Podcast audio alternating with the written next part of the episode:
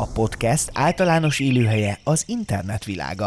A podcasting technológia lehetővé teszi digitális hangzóanyagok sorozatszerű közzétételét. Jelen esetben táplálékát a Szegedi Kommunikáció és Médiatudományi Tanszék hallgatói biztosítják, utódai számtalan helyen és mennyiségben előfordulhatnak a világon. Hallgass ránk! Indul a Kommcast, a Szegedi Kommunikáció és Médiatudományi Tanszék rádiós magazinja. Köszöntjük, Köszöntjük hallgatóinkat! Ez a Kommcast, a Szegedi Tudományegyetem Kommunikáció és Médiatudományi Tanszékének műsora. A mikrofonnál Kovács Zsófia. És Takács Bencel. Nézzük témáinkat! Visky András kolozsvári író lesz az első vendégünk, akivel családregényéről, a kitelepítésről beszélgetünk. Én önértelmezésnek tartom, világértelmezésnek tartom, ha úgy tetszik, lelki gyakorlatnak tartom. Aztán arra keressük a választ, hogy az orosz-ukrán háború mellett folyik-e nyelvháború a két nép között. Nagyon sokszor maga az államhatár, vagy legalábbis politikai döntés eredménye az, hogy a nyelvi határok azok hol vannak. Itt lesz velünk egy pszichológus, akivel a túlzott megosztásról beszélgetünk. Csak arra gondolunk, hogy régen szóba lehetett-e hozni a szexet, vagy sem, akkor ez igen jól demonstrálja, hogy hogyan tud ez mondjuk változni, akár így idővel is. Aztán elbúcsúzunk a Credo Rádiótól, amely az anyagi nehézség miatt szűnt meg. Voltak olyan magazinos kollégák, akik felajánlották, hogy ők ingyen fogják gyártani a magazinjukat, mert hogy nekik ez igazából a hobbiuk, és ez egy szerelem. Végül kiderül, van-e közös a vajdaságban és az u es á-ban? A vajdaságban is jelen van az a fajta nyitottság és pozitivitás, teljesen mások miatt, de hogy Amerikában is jelen van. Ezek mai témáink. Tartsanak velünk! Indul a Kommcast! Hallgass ránk! Ez a Kommcast, a Szegedi Kommunikáció és Médiatudományi Tanszék rádiós magazinja. Első gyerekkori emlékei egy román lágerből vannak Visky András erdélyi írónak, akit hat testvérével és édesanyjával egy koncepciós eljárás keretében telepítettek ki egy munkatáborba. A református lelkész családfőt pedig huszonkét év börtönre ítélték. Az elképesztő és megdöbbentő családtörténetet végül hatvanöt éves korában tudta megírni. Visky Andrással Szabó Anna beszélgetett. Valószínűleg rengetegen kérdezhették már, hogy hogyan született a Kitelepítés című regénye. Én arra lennék kíváncsi, hogy mi az oka annak, hogy ez a regény mostanra sikerült megírni. Hát magát a tényt tudjuk, hogy mostanra íródott meg. Az okoknak a mérlegelése persze engemet is érdekel, és mélyen érint is, de magához a tényhez mérten az okok árnyékban rejtőznek, és persze vannak vagy lehetnek feltételezéseim erről, de nem biztos, hogy helyes válaszokat tudnék megfogalmazni. Abban biztos vagyok, hogy azért íródott meg most, mert most tudott megíródni. Most készültem el rá, hiszen régóta kísérletezem, és ezzel a formával sokféle előtanulmányt kellett elvégeznem. Ez olyan, mint a festészetben mondjuk azok a krokik, vagy azok a vázlatok, amelyek nem vezetnek el egy festményhez, de mégis elengedhetetlenek ahhoz, hogy kijelöljék azt az utat, amelyek aztán létrehozzák a művet. Aki visszanézi az eddigi publikációimat, az láthatja, hogy nagyon sokszor tulajdonképpen a félkész és a töredék műveket is nyilvánosságra hoztam, éppen azért, hogy rákényszerítsem magamat arra, hogy végigjárjam az utat. És hogy érzi ön, hogy itt egy lelki fejlődés folyamata is végigment a kísérletezések mellett? Én az írást és általában az alkotást elsőrendűen nem mesterségnek tartom. A mesterségbeli alapoknak az elsajátítása olyannyira magától értetődő, mint a lélegzetvétel. De elsőrendűen a mesterség, az ars, az tulajdonképpen elvezet a létezésnek valamilyen értelemben való mérlegeléséhez, a saját magam létének a kérdéseihez. Az ársz tulajdonképpen az csak egy eszköz, ezért nem is dicsőítem ezt túlzottan. Minden esetre ahhoz, hogy a mesterségbeli tudást megszerezze az alkotó, ahhoz nagy iskolát kell elvégeznie, és nagyon sokféle kudarcon kell átmennie. Ez történt velem is. Ezért szoktam azt mondani olykor, és ez fellelhető a korábbi nyilatkozataimban, hogy ehhez a könyvhöz az utat a kudarcok jelölték ki. De ezek fölvállalt kudarcok voltak, és nem is szeretném másképpen nevezni őket. Nyilvánossá tett kudarcok, amivel meg is jelöltem önmagamat. Én önértelmezésnek tartom, világértelmezésnek tartom, ha úgy tetszik, lelki gyakorlatnak tartom az írás. Az utolsó Neuschloss című fejezetben úgy ír, hogy egészen pontosan kettős fogságban élek, gondoltam a mostanit valahogy túlélem, a mindenkorit sehogyan sem, de azt nem is akarom. Azok a kudarcok, amik ennek a regénynek a megszületéséhez vezettek, azoknak a kudarcoknak az értelmében lehet szabad valaha is az a lélek, aki tulajdonképpen fogságban született? A lélek tulajdonképpen megadja a létezésünknek a formáját. A lélek az csak szabad tud lenni. A lélek a börtönben is csak szabad tud lenni. Egy fogoly nem ott létezik. Annak nem ott van a lét ebben a fogságban. Egy fogoly nagyon kevés időt tölt el a börtönben, hiszen mindig a szabadság formáit keresi. Mindig a családjával van, a szerelmével van, akitől elszakították, mindig máshol van, mindig a szabadság terében van, és a szabadság terei a fogoly számára valóságosabbak, mint a börtön, mert a börtönt átmenetinek gondolja. Még akkor is, hogyha életfogytiglani börtönre ítélték, sőt, még akkor is, hogyha kivégzésre ítélték, halálra ítélték, akkor is az utolsó pillanatban is tulajdonképpen bízik a felmentő ítéletben, vagy a kegyelemben. Ez a nagy hit, ez mind visszavezethető a Bibliához, ahogy az a könyvben is folyamatosan megjelent? Az én hitemnek Biblia formája van, és a bibliai hagyományhoz köthető, de a hit sohasem a Bibliából származik, a Biblia meg tudja adni a formát neki. A hit az egy találkozása a világ lehetetlen lehetőségével, és ennek kénytelenek vagyunk formát adni, mert beszéddé válik, tanúságtevésé válik, tehát a hit tulajdonképpen mindig, minden esetben beleírja magát egy hagyományba, egy nyelvi hagyományba, egy rituális hagyományba. A Biblia úgy könyv, hogy egy nem létező könyv, folyamatosan önmaga megszüntetésére törekszik, azért, mert mindig túlmutat önmagán. A kinyilatkoztatás tényénél, ami mondjuk a Biblia, aki így hiszi, sokkal fontosabb a kinyilatkoztatónak a személye. Csak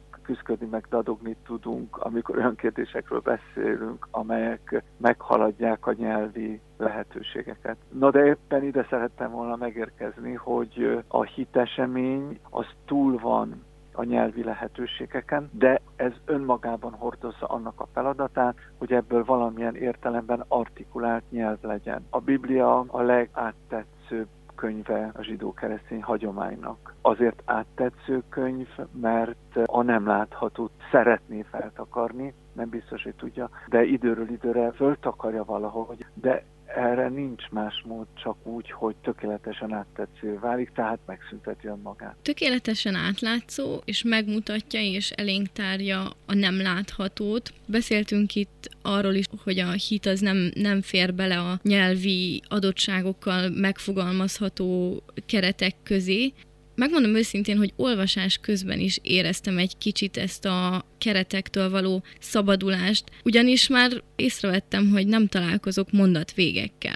Tehát ugye tagolják, vesszők a szöveget, de nem volt egyetlen pont sem. Ez is teljesen tudatos döntés volt? Nos igen, mondatkezdő nagybetűk sincsenek a könyvben. Hogyne, tudatos döntés volt, de én nem biztos túlzottan szeretem ezt a szót, hogy tudatos, mert én hiszek az inspirációban. Ezek a döntések talán olyan értelemben tudatosak, hogy az inspiráció elfogadása az tudatos. Amikor megjelent előttem ennek a lehetősége, hogy ez a történet ne kezdődjék el, és ne fejeződjön be, hanem írja bele magát egy nagy történetbe. Tehát a forma üzenje azt, hogy lehet, hogy a mi életünk, de mindannyiunk élet egy nagy történetnek a része. Tehát tekinthetünk magunkra úgy, mint egy nagy történetnek a hordozói és tanúságtevői, és ez az ember méltóságát, az embernek a szelídségét, a másik ember valóságának az elfogadását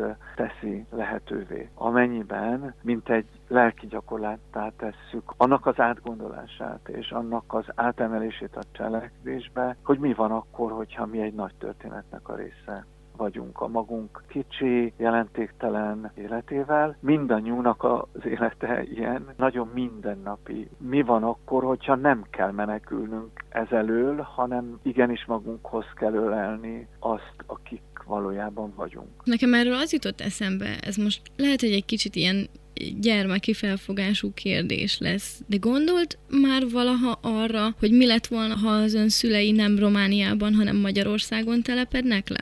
Ez egyáltalán nem gyermeki kérdés. Gondolja meg, hogy ennek a regénynek a főhősének egyik hangja a gyermeknek a hangja. És a gyermek mindig alapkérdéseket tesz fel, és a gyermek fölteszi a kontrafaktuális kérdéseket is, amelyek történeti értelemben nem értelmezhetőek. Mert erre az egyetlen válasz az, hogy nem tudom, hogy mi lett volna. Az egyetlen bizonyosságom az, hogy azt az életet élték le, amely életet le kellett élniük, mert úgy mentek el, ahogy a Szentírásban olvassuk mondjuk Ábrahámról, hogy beteltek élettel. Tehát Ábrahámnak a halála nem az életének a megszűnése, hanem a, az életének a ki- és beteljesedettsége. Ez az egyetlen dolog, ami látható ezen, a többi az a fantasynek a terepe, ami lehetne érdekes, és biztos, hogy nagyon érdekes is, de én a valóság megismerésére törekedtem, és azt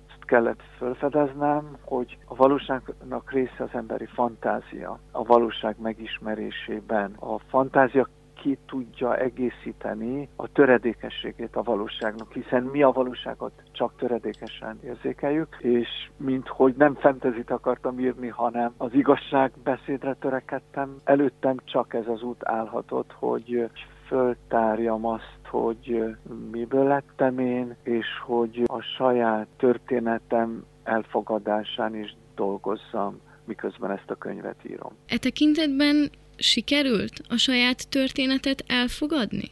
Ó, igen, sikerült, mert azt érzem, hogy jelentések vannak benne. Én azt hiszem, hogy akkor sikerül elfogadnunk, amikor feltárjuk ezeket a jelentéseket, és ezek a jelentések mások számára is átélhetővé válnak. Hiszen ez a könyv, vagy legalábbis az, ami történik most a könyv körül, és ami számomra nagy-nagy meglepetés, én nem voltam erre semmilyen módon fölkészülve, de hát mindaz, ami történik a könyv körül, és azok a találkozások, amiben részesülök a könyv megjelenése óta, azok arról beszélnek nekem, hogy jelentések vannak a világban, és ezek a jelentések azt munkálják, hogy emberi lelkek összeérelnek.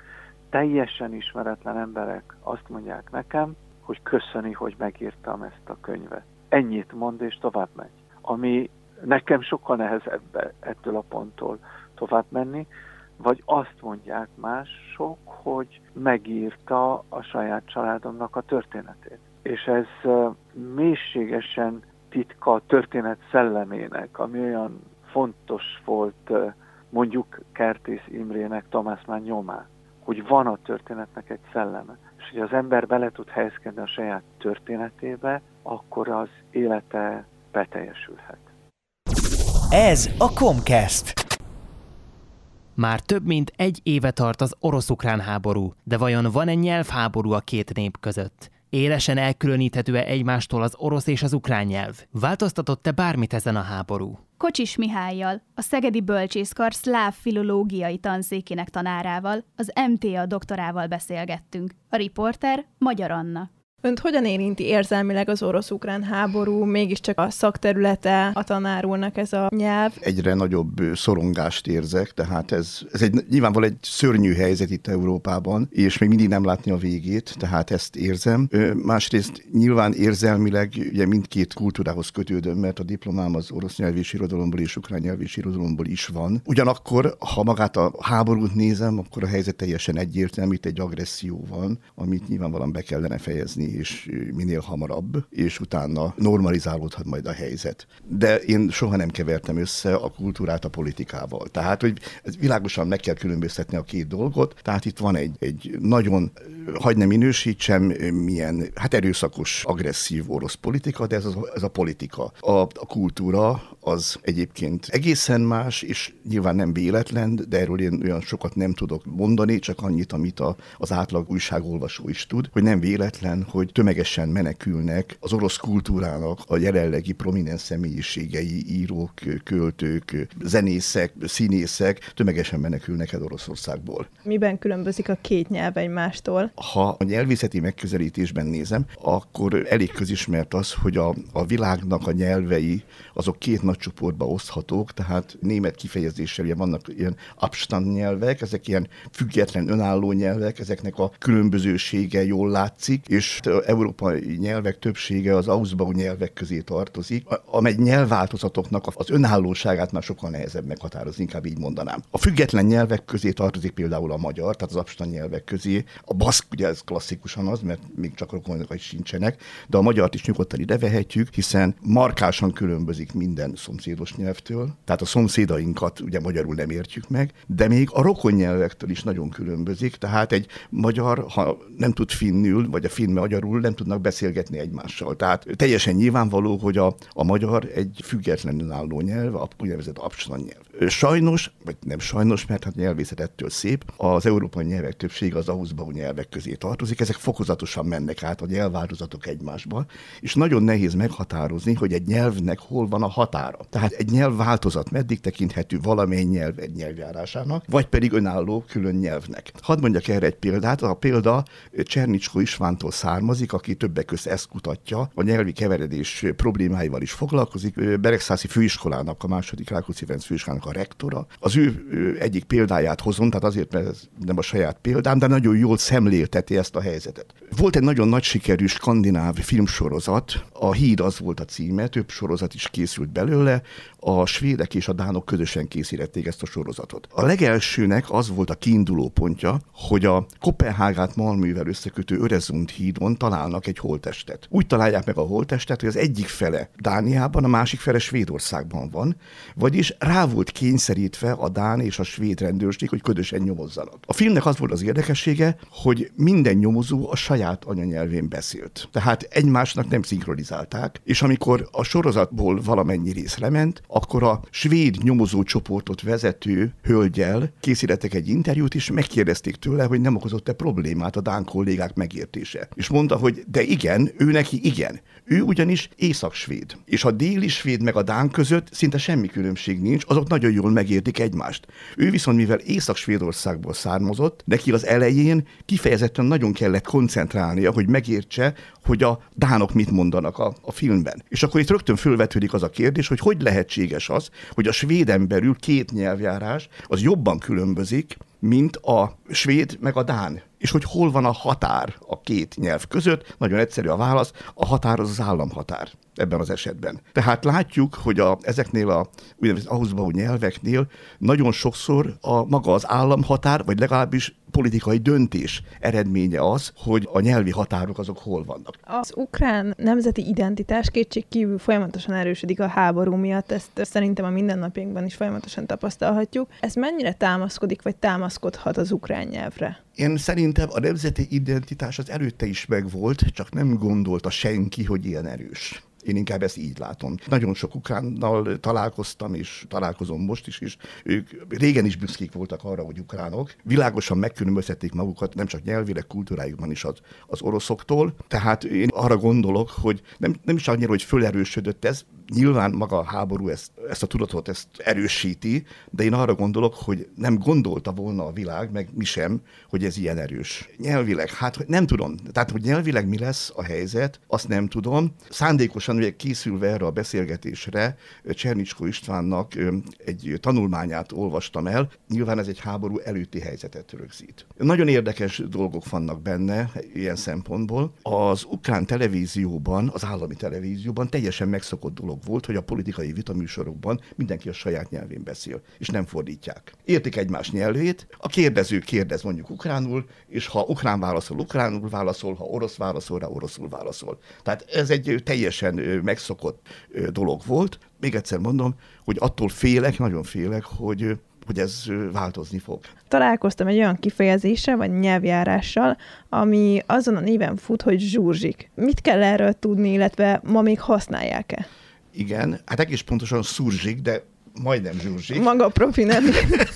Igen, ez a szó maga gabonakeveréket jelent. Tehát mondjuk a, a rozs meg árpa, vagy az árpa meg a zabnak a keverékét, tehát ez egy keveréknyelv, amely a kontaktusok folytán jön létre, tehát az oroszul és ukránok beszélők nyelvi határán, ott természetes az, hogy kialakulnak ilyen nyelvjárások. Egyébként nyelvtani szempontból ukrán alapú, de nagyon sok orosz jellegű elemet is tartalmaz. Tényleg ez egy keveréknyelv. Még egyszer mondom, hogy ennek a létrejötte, ez egy teljesen normális dolog akkor, amikor az egyik nyelv úgy megy át a másikba, és ugye mondtam, hogy európai nyelvben általában ilyenek, hogy vannak átmeneti nyelvjárások, és ezek tényleg léteznek. Nem csak a szlávban, más nyelv között is vannak ilyenek. Az más kérdés, hogy ez nem egy standard nyelv, tehát nem irodalmi nyelv, és alacsony a társadalmi presztízse. Tehát ez már nyilván a szurzsik nem fog megjelenni mondjuk a televízióban vagy a rádióban, mert, mert ahhoz képest ez egy alacsony társadalmi presztízsű nyelvváltozat, inkább így mondom, de ennek a kialakulása, hogy ilyen van, hogy létrejött, ez egy teljesen normális dolog. Akkor ezt még használják ma is? Természetesen azok, akik, akik mind a két nyelvvel valahol találkoztak, vagy azért, mert nyelvi határon éltek, vagy pedig azért, mert azt ne felejtsük el, hogy itt olyan speciális helyzetről van szó, hogy sokáig volt Szovjetunió. És az idősebbek még mind tudnak oroszul is. Tehát akkor is, ha ukrán az anyanyelvük, de oroszul azért nagyon jól tudnak. Tehát nem csak arról van szó, hogy területileg vannak átmeneti nyelvjárások, hanem arról is, hogy az orosz nagyon sokak számára az érthető, nagyon jól érthető, mert az iskolában tanulták. Én úgy tudom, vagy úgy informálódtam, hogy tanárúnak lett volna egy online órája, ahol a Munkácsi Egyetem hallgatóinak tartott volna előadást, viszont ezt egy légiriadó miatt elmaradt az óra. Elmesélné ennek a történetét? Igen. Egy picit kell csak kiigazítanom, de ennek nincs jelentősége. Ez a Zsitoméri Egyetem volt.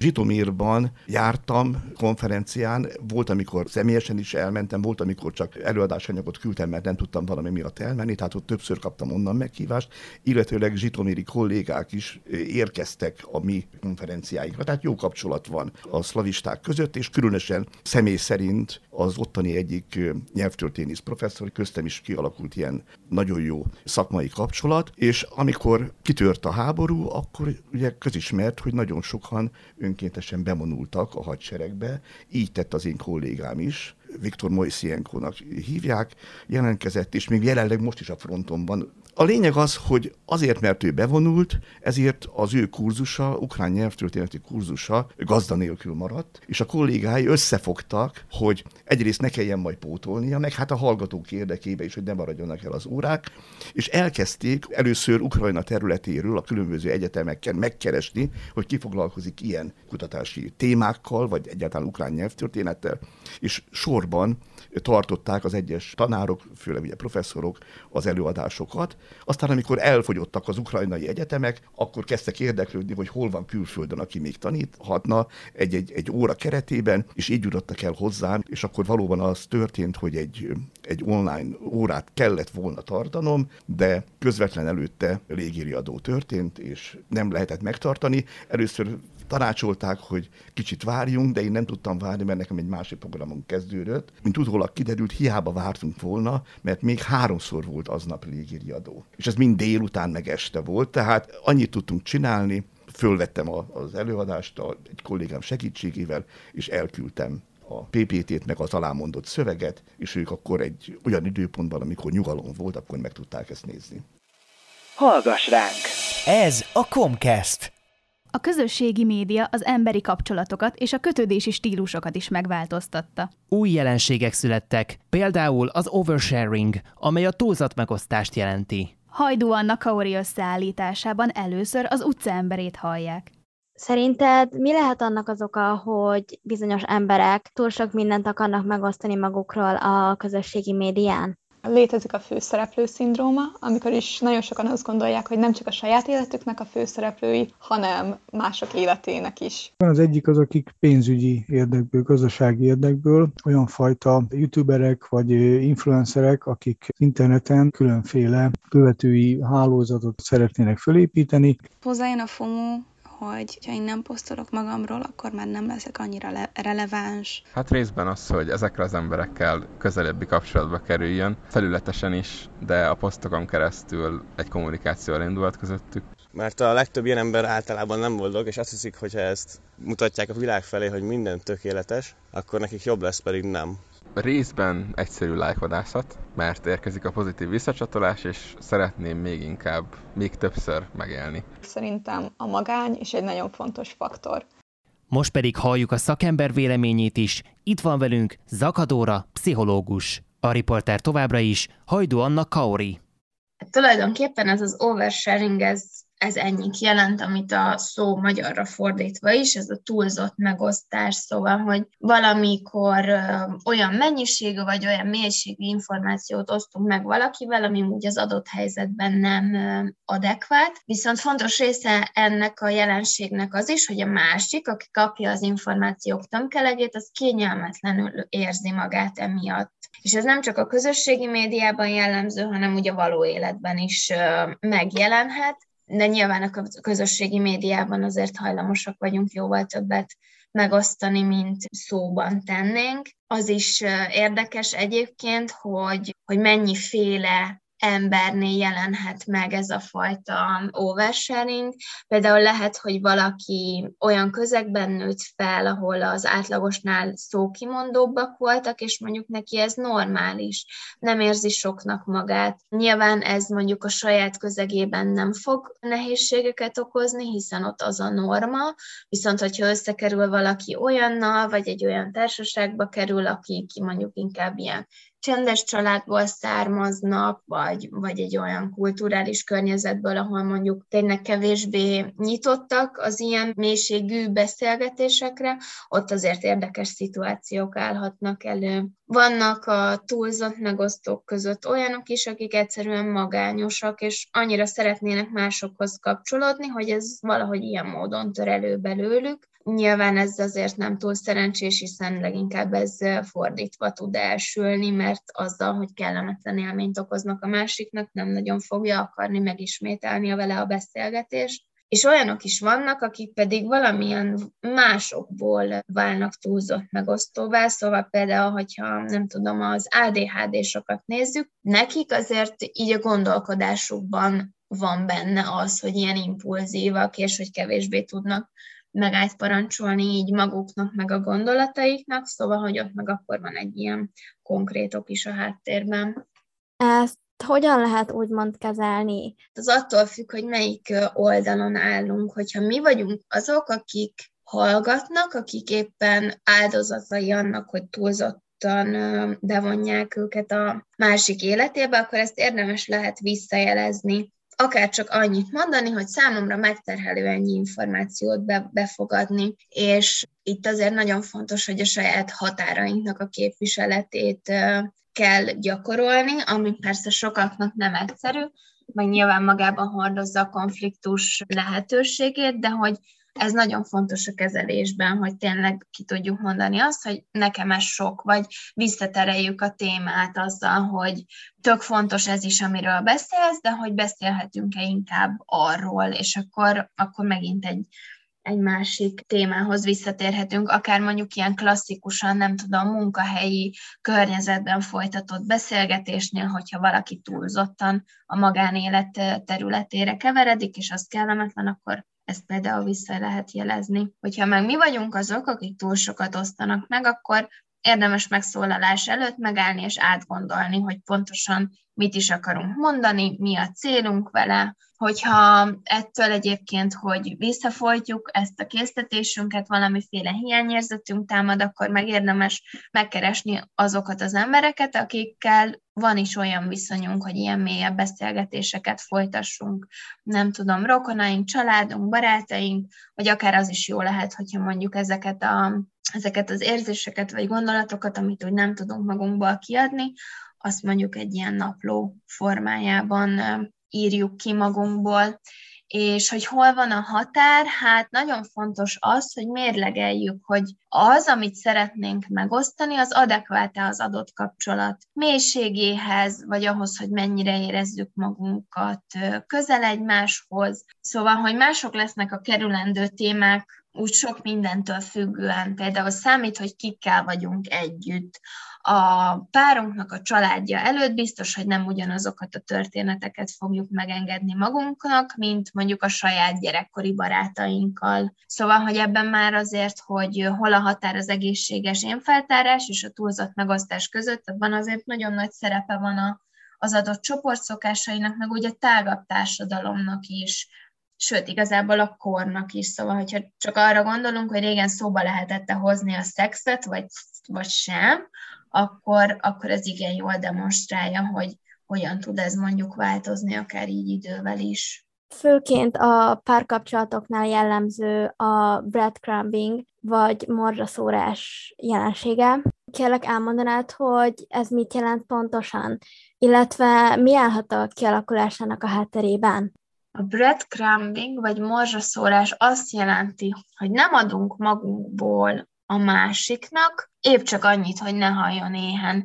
Nem is igazán nevezném ezt egyébként egy párkapcsolatnak, mert legalábbis az én fejemben ahhoz már azért valamilyen, legalább minimális szintű elköteleződés kell. Az a fél, aki a breadcrumbing módszerét alkalmazza, az nem köteleződik el, szóval éppen csak annyi érdeklődést mutat, annyi energiát, időt, odafigyelést fektet bele a másikba, amennyit muszáj megtennie ahhoz, hogy úgy maga mellett tudja tartani őt. És persze időzíteni is nagyon-nagyon jól tudja ő ezeket az apróságokat, ezeket a morzsákat, épp akkor hozakodik elő vele, amikor a másik mondjuk már elkezdene kihátrálni a helyzetből. Nagyon fontos látni, hogy ez egyfajta érzelmi manipuláció. Van, aki az alacsony önértékelését próbálja meg ilyen módon támogatni, mert hogy segít neki az, hogy hát van itt valaki, akiről tudja, hogy ott van neki, vár rá, de az is lehet, hogy valaki azért csinálja, mert, mert úgy tartja magáról, hogy ez jár neki, ezt ő megteheti, szóval, hogy túlzottan magabiztos.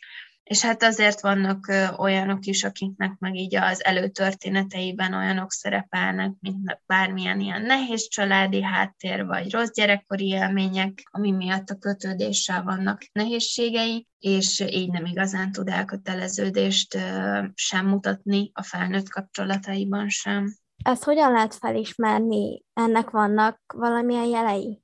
Klasszikusan például azt ide lehet sorolni, hogyha telefonon vagy cseten beszél veled, de mondjuk a, a találkozókat azt halogatja.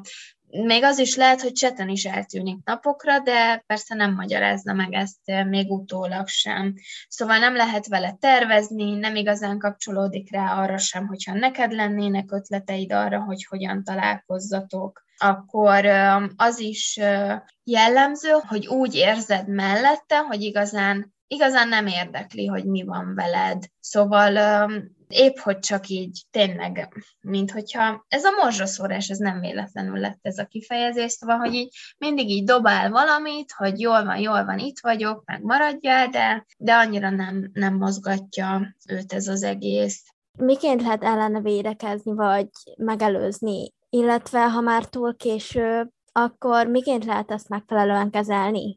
Hát, hogyha észleljük a jeleket, akkor mindenképpen úgy érdemes azt átgondolni, hogy mi az, amit megtehetünk, és hogyha fontos nekünk az a másik személy, akkor, akkor maximum annyit tudunk egyébként tenni, hogy úgy őszintén elmondjuk neki, hogy mi mit észlelünk, ettől hogyan érezzük magunkat, és hogy, hogy egyébként mi mire vágyunk egy kapcsolatban. Ha ő esetleg erre megosztja a saját félelmeit, hogy nem tudom, sok rossz tapasztalata volt már, és ezért nem tud elkötelezni, vagy bármi ilyesmi, azzal már lehet együtt dolgozni, és akkor lehet egy ilyen új lapokra, vagy új alapokra fektetett kapcsolatot kialakítani, de persze az is lehet, hogy nem így lesz, szóval, hogy azt mondja rá, hogy nem is így van, vagy rosszul érzékeled, de attól még mondjuk ugyanezt folytatja tovább, szóval, hogy lehet, hogy magának sem tudja ezt bevallani. A lényeg az, hogy akkor viszont úgy valahogy egyéni szinten kell azzal megküzdeni, hogy tőle nem fogjuk megkapni azt, amire vágyunk. És akkor még mindig felmerülhet a kérdés, hogy egyébként tudunk-e találni ebben a fajta kapcsolódásban olyat, ami jó nekünk, vagy ami ad valami örömet, valami élményt, vagy egyszerűen továbbáljunk, mert hogy ez nem az, amire mi vágyunk. Ez a Kommcast. A Kommcast legnyugati partnerrádiója a szombathelyi Credo Rádió volt. Hónapról hónapra ott is elhangozhatott műsorunk. Ám anyagi nehézségek miatt kétezer-huszonkettő végén a rádió elhallgatott. A következő percekben Pusztai Krisztina egykori főszerkesztővel emlékezünk a Credo Rádióra, és boncolgatjuk azt is, milyen út vezetett oda, hogy le kellett kapcsolniuk az adást. Szabó Anna interjúja. Műsorunk partnere a Credo Rádió kétezer-tizennégyben indult a szombathelyi evangélikus egyházközség kisközösségi rádiójaként. Bár tavaly újabb öt évre nyertétek el a frekvenciát, december harmincegyedikén mégis úgy döntöttetek, hogy utoljára szólaltok meg. Milyen volt a Credo Rádió csapata, akikkel dolgoztál?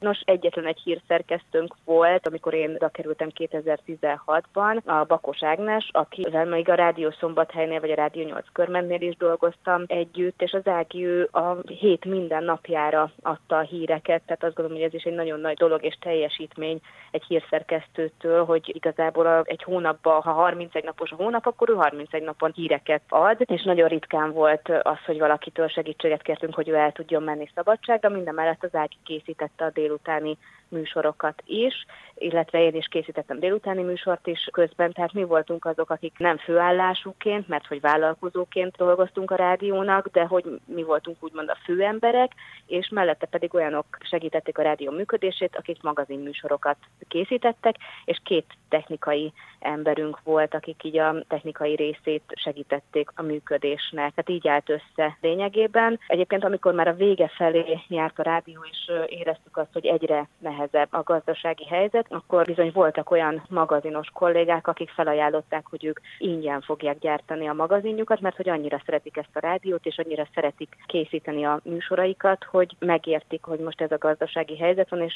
hiába mondtuk azt, hogy sajnos mi nem fogunk tudni fizetni így a, a következő időszakban. Ők azt mondták, hogy anélkül is adni fogják a műsorukat, mert hogy nekik ez igazából a hobbiuk, és ez egy szerelem számukra a rádiózás. Tehát az akkor már világos számunkra, hogy itt egy nagyon összetartó és nagyon nemes feladatokat ellátó csapatról van szó. Mit érdemes tudni a rádióról? Milyen műsorokat készítettetek? Mennyire volt ez, ugye hát a Szombathelyi Evangélikus Egyházközség rádióról beszélünk, de mennyire volt ez vallásos töltetű?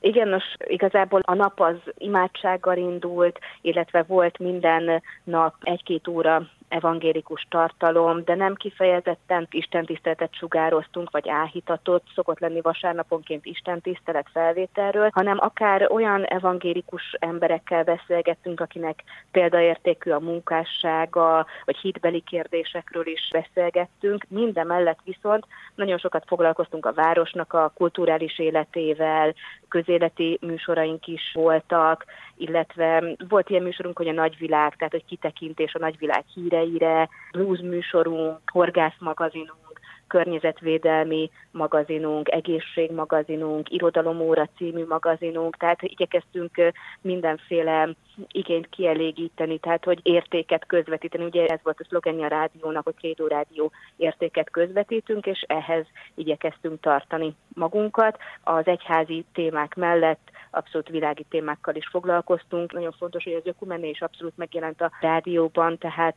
ugyanúgy a Mária Rádióval is jó kapcsolatot ápoltunk, és, és tőlük is vettünk át műsorokat, anyagokat, mi is adtunk nekik. A Magyar Katolikus Rádiótól is kaptunk nagyon érdekes és nagyon értékes műsorokat, és ugyanúgy megjelenhettek a református közösségek nálunk, a katolikus közösségek nálunk, sőt a baptista közösségek is. És hát ehhez az értékközvetítéshez mi is csatlakoztunk nem régiben. Miért döntöttetek úgy, hogy átveszitek a műsorainkat, mint partnerek?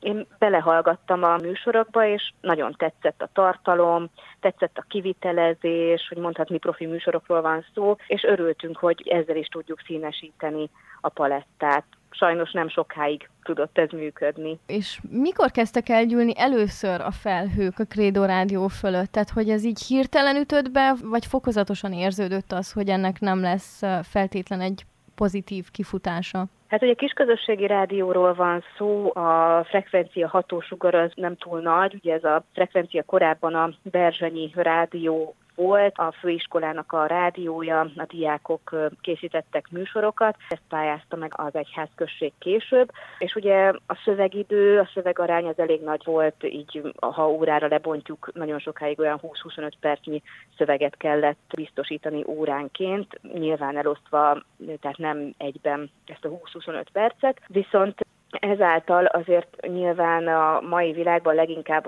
az emberek a zene miatt hallgatnak rádiót, illetve hogyha mondjuk a város egyik felében hallani, a másikban már nem, nyilván aki reklámozna, az is elgondolkodik azon, hogy van-e értelme annak, hogy ő reklámozzon. Illetve leginkább pályázatokból tartotta fenn magát ez a rádió, és a pályázati lehetőségek pedig egyre szűkültek, ahogy a gazdasági helyzet is romlott, és így talán az utolsó egy évben lehetett érezni, hogy egyre nehezebb. És akkor a végére, mikor már a sokadik pályázatot nem sikerült megnyerni, mondjuk a hírállandó pályázatot, akkor egyszerűen muszáj volt úgy dönteni, hogy ezt be kell fejezni, mert hogy, hogy nyilván a gyülekezetnek sem mindegy ebben a gazdasági helyzetben, hogy mondjuk a fűtésszámlát fizeti be, vagy egy rádiót működtet, mert hogy ez luxusnak számított már az utóbbi időben. Ha jól számolom, hat évet töltöttél a Credo Rádióval, akkor így kétezer-tizenhat óta. Mi volt a legkedvesebb rádiós élményed ebben a hat évben?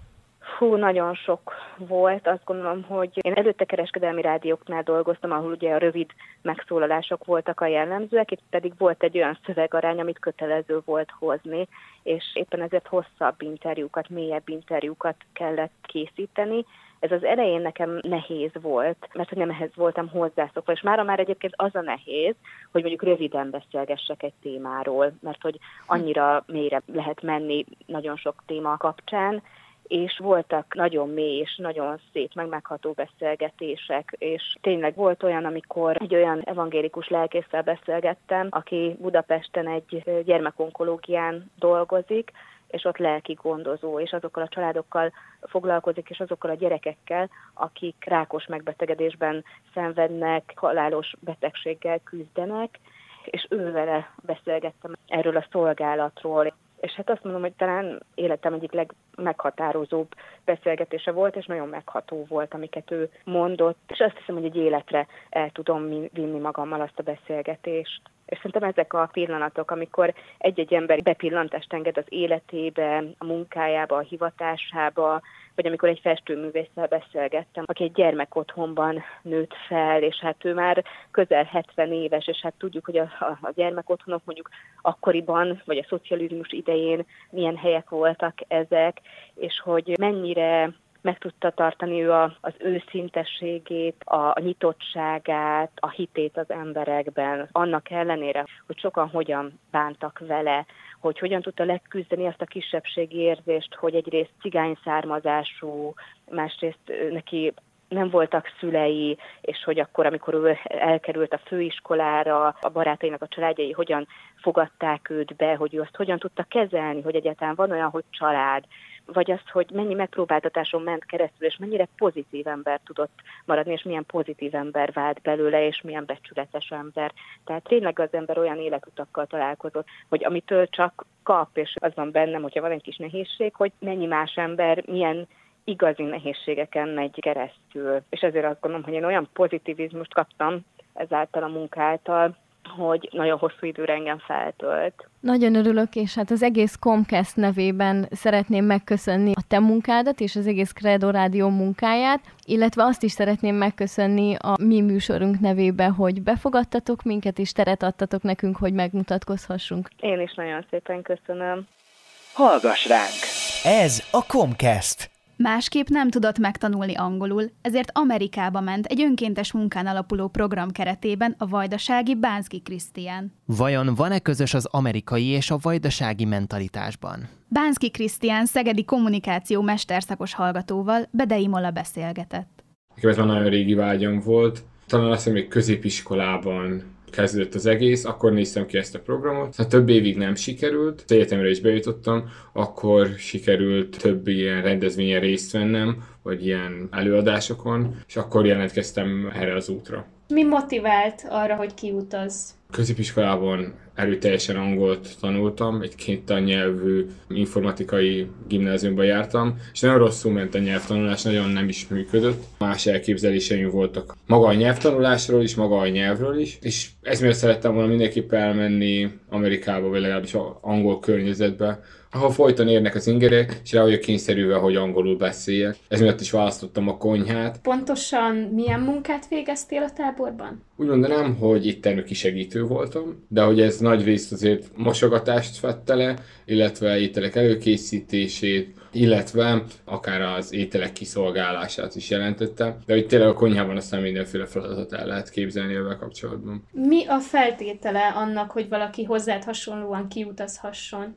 Elég sok mindennel foglalkoznia kell így eleinte. Valamikor szeptember után már van lehetőség erre jelentkezni, mert ugye május-júniusban utazol ki, és már szeptember környékén valaki elkezdi ezeket a papírokat elintézni, szóval nem olyan túl egyszerű, de mindent el lehet érni. Alapvetően, hogy büntetlen előéletű legyél, legyen útleveled, előtte van több megbeszélés a táborral, maga a tábort kell kiválasztani, illetve a camp leader-szel folyamatos egyeztetések vannak. Nagyon segítőkész a camp leader, és segít, hogy minél jobban egyszerűbben a kiutazásod összejöjjön. Mindenképpen kell egyfajta elkötelezettség ez felé, mert sok mindent kell előkészíteni, de nem lehetetlen. Egy weboldalon kell folyamatosan kitöltögetni a kisebb nagyobb részleteket, amíg el nem jutsz addig a napig, hogy kiutazol. Milyen nehézségek adódtak a kiutazás, illetve az ott lét során? Igazán sok minden volt velem, azt gondolom, hogy megedzett. Most ami elég erőteljesen bennem van, az leginkább az, amikor hazafelé jöttem Amerikából, és megszerveztem, hogy mindent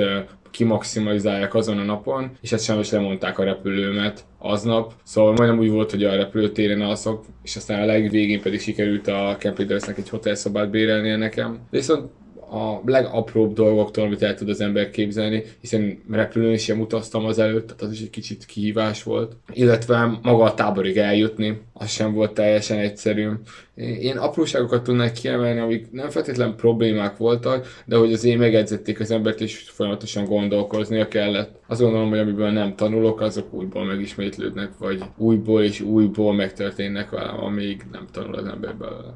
Milyenek voltak a kollégáid? Milyen volt a közösség? Ebben szerencsém volt, mert a többi melóhoz képest nekem egészen vegyes volt. Próbálkoztam minél jobban nyitott lenni, hogy minél több embert megismerni. Voltak lengyelek, csehek, ugye természetesen magyarok is voltak, amerikaiak, mexikóiak, Mexikóból elég sok, tehát ez tényleg nagy hely. Ott is azért elég nagy különbségek vannak észak-dél, kelet-nyugati partok között. Illetve volt azerbajdzsáni is. Viszont azt gondolom, hogy sokkal nagyobb eltérések voltak az európaiak között, mint a mexikóiak között, és gondolom szerintem a nyelvi eltérések, és nagy különbség volt a nyitottság, illetve zárkózottság között, de mindenképpen kiemelném azt is, hogy nagyon másképp álltak a munkához is az emberek. Fura volt észrevenni azt, hogy én alapvetően nyitott vagyok, de hogy például a latin-amerikaiak maximálisan, tehát hogy néha még nekem is észrevehető volt, hogy néha mikre rákérdeznek. Mi a legnagyobb érték, amivel bővültél a kintléted során?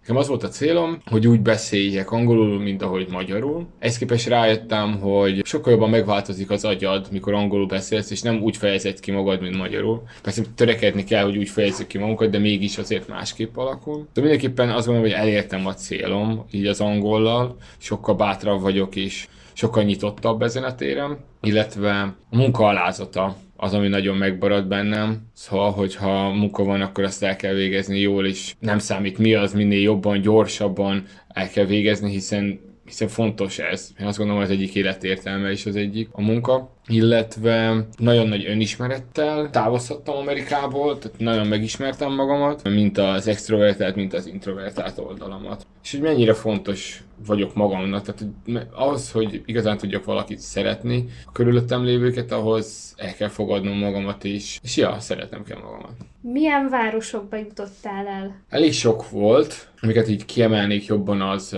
nem is város, de egy ilyen nagyobb jelenség a Niagara, ott mellett az American Falls, el is sétáltunk a kanadai határhoz. Voltam Buffalóba is, szinte rögtön utána, Washingtonban, fővárosomban, Washington dé cében, közeli kisvárosokban, ami a tábor közelében volt, Voltam Philadelphiában is, ami óriási élmény volt. Mindenhol a múzeumokat megnézegettem, volt, ahol fél napot is töltöttem, az pedig New York volt. Talán az hagyta rajtam a legmarkánsabb jelet. És azt értem, hogy mindenképpen még vissza fogok egyszer térni életemben. Hét napot voltam, azt sikerült talán a legjobban megismernem. Ott is mindenhol végignéztem a múzeumokat. Kevés szabad időm volt a nyáron, összesen öt nap. Állandóan válogatni kellett, hogy hova tudunk eljutni. Ha újra kimehetnél, megtennéd? Barátom nélkül semmiképpen nem mennék ki. Most nyáron biztosan nincs, nem lesz erre lehetőségem. Mindenképpen tudom ajánlani. Kemény, önismereti túra, és mindenképpen, ha az ember nem próbált hasonlót, akkor én ajánlom, tehát azt gondolom, hogy ezzel is nemesebb és erősebb lesz az ember. Semmiképpen nem nevezném könnyűnek, szóval mindenképpen egy kihívás. Te ilyen örök utazó vagy. Mit jelent számodra a szülőfölded, a vajdaság? tizenöt éves koromig éltem Vajdaságban. A középiskolát Kiskunfélegyházán végeztem, az egy öt éves szakgimnázium volt,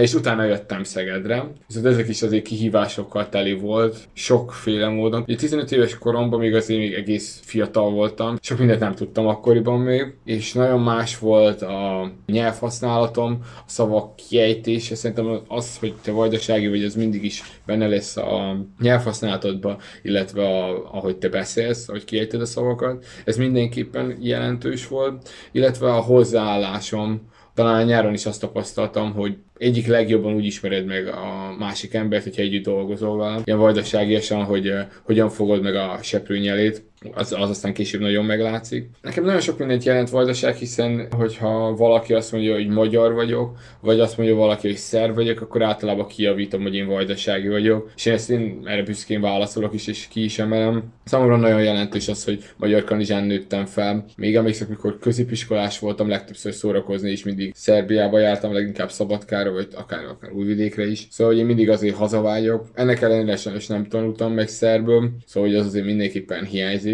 Terveim között van ez is továbbra is. Amikor Kiskunfélegyházán voltam, akkor elég jó megedződtem, viszont nehéz volt hazajárni, vagy aztán visszajárni Kiskunfélegyházára, mert nagyon nehezen illeszkedtem be mind a két oldalon, mert már amikor kicsit tovább voltam Magyarországon, az a részem erősödött meg, akkor hazajöttem, akkor pedig a másik részem hiányzott. Szóval ez érezhető volt a barátaim közelében. Én amit igazán nagyon talán kiemelnék Vajdaságról, hogy az a fajta mentalitás, amit ott kapsz, az élet bármelyik oldaláról, az szerintem életed végéig benned marad, attól függetlenül, hogy éppen hol laksz, vagy hogy merre mész. Mi az a morális lecke, amit a vajdaságból hoztál, és elkísér bárhova utaznál a világban? Nehéz az élet vajdaságban, ugye még mindig nem Európai Unió része.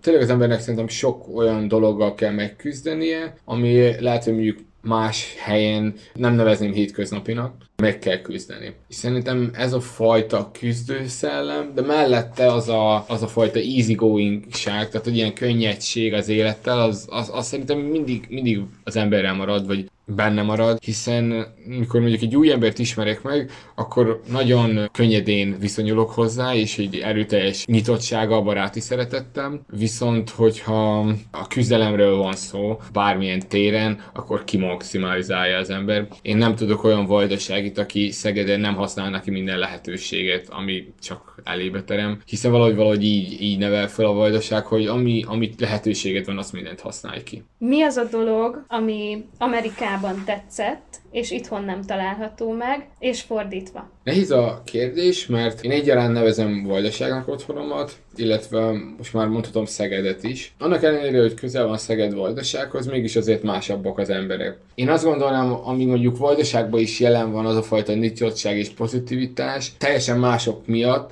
de hogy Amerikában is jelen van, az azért hiányzik nekem gyakran. Az a fajta problémakezelés, hogyha bármi gond van, akkor könnyen kezeljük. Az Amerikában én ezt észrevettem, és ez, ez szerintem mindenképpen jelen van, vagy a tudatban is van. Talán amit még New Yorkban nagyon tetszett, hogy annak ellenére, hogy nagyon nagy a város, és tényleg óriási építmények vannak, nagyon figyelnek arra, hogy a természet közelsége az, az megmaradjon. Amit talán próbálok én is valahol elrakni a fejembe, hogy egy nyelvet beszélnek Amerikában, tehát oké, hogy vannak kisebb-nagyobb eltérések, nyelvjárások, de hogy egy nyelvet beszélnek, ezért nagyon erős az összetartó, illetve megértő erő. Ennek tudatában igazából próbálom itt Szegeden is élni az életeimet, hogy ha az ember közös nevezőre tud jönni, akkor egyre jobban megérti egymást.